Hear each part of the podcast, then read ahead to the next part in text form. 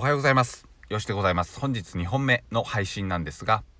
今日は金曜日ということで、花金ですね。えー、花金の金は筋肉の筋という感じで、まあ、筋トレをしながら、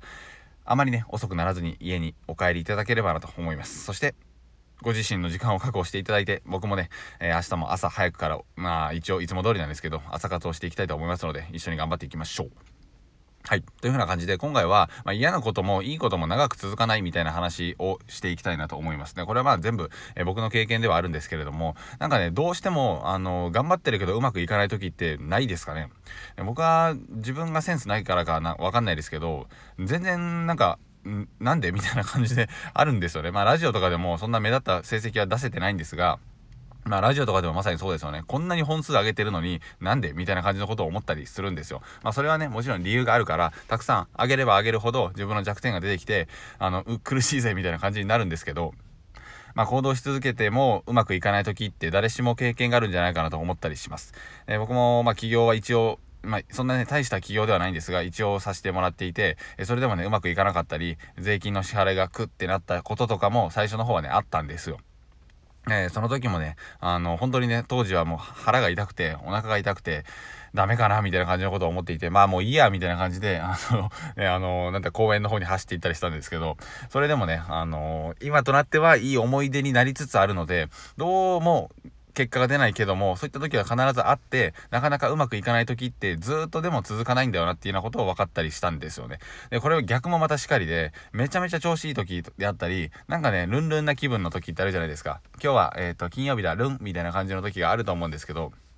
それもずっと気分がそんだけ高揚した状態って続かないんですよね。まあ当たり前なんですけど、ずっと同じような状態では進んでいけないっていうのが、進んでいけないというのが、まあ人間の差がなのかなと思ったりするので、もしね、あの、今、頑張ってるけど うまくいかないっていう時は、えー、誰しもにあると思いますし、まあ、そんなこともね、みんな分かってると思うんですけど、そういう時もね、なんとかなんとか耐えしのいで、あの、生きていくべきなんじゃないかなと思ったりします。まあ、数年後になったら笑い話になるかもしれないですし、まあ、あんまりね、無責任なことは言えないんですけど、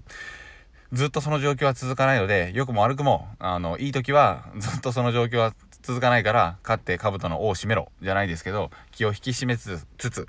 で、今調子が悪い時はずっとそれは続かないから、なんとかね、あの、耐えて、うん、今はね、あの、美味しいもの食べて、ゆっくり寝て、っていうようなことを集中してみてほしいなと思ったりするんですよね。で、僕の友人も、あのー、まあ、これは比べるとあれかもしれないですけど、FX で、あの、500万ぐらい負けた友人がいまして、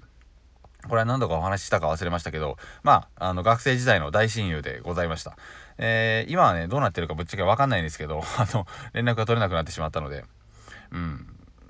まあまあ、とりあえず500万円ぐらい負けて、うん、なんとか返済したらしいですが、多分ね、ご両親に返してもらっていると思いますので、まあ名前はね、言ったら 怒られますのであれですけど、まあそういう人がいたりするんですよね。でもまあ彼は、今は自分らしく生きているという風な情報がちらちらと入ってきているので、何をしてるかはわかんないんですが、多分その状況を抜け出したんだと思います。えー、500万負けた1ヶ月後ぐらいに、1回ね、GU であったんですけど、あの、ユニクロとね、GU の GU であったんですけど、びっくりするぐらい痩せて、痩せてて、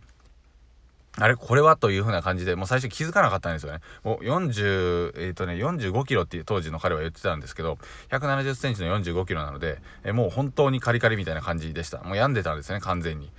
えー、そういう風な状況を今経て、なんとかね、あの、この前もね、なんとか車でちょっと見かけたんですけど、うん、多分大丈夫だったなっていうような感じがするので、あんま無責任なことは言えないんですけど、多分抜け出したんだろうなという風な感じがしています。もちろん、あの、本人のね、努力次第っていうようなところもあると思うんですが、うん、なんかね、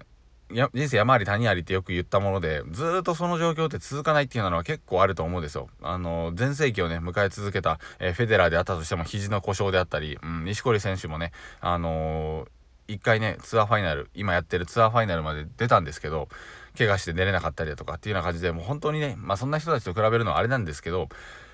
いろんな波があったり、いろんな流れがあったりするなというようなことを、えー、ふとふと思ったりする次第でございます。もしかしたらね、えー、お聞きのあなたも今そういった状況にあるかもしれないですし、うん、今苦労をなんとか抜け出されたあなたもいらっしゃるかもしれないですけど、まあよかったらね、なんかその、黒抜け出したエピソードトークみたいなのをね、あの、パパパッとちょっと教えてみてほしいんですよね。僕に教えてください。僕もね、今あんまり良くないので、あの、こんな音声をね、まあ、大体ね、こういう音声を撮るとき、その、そいつはあんまり良くないっていうような状況にあると思うので、撮らせていただきました。まあでもね、多分長く続かないんですよね。悪い状況も、いい状況も。なので、その状況状況に応じて臨機応変に対応していくことが大切ですし、まあ長く続かないんだろうなと思いながら、気をね、ちょっと楽にしながら進んでいく方が、うん、いいんじゃないかなと思ったりしたので、この音声を次回として残させていただきました。よかったら、えー、苦労したエピソードを教えてください。ではでは、また次回の放送でお会いしましょう。ありがとうございました。さよなら。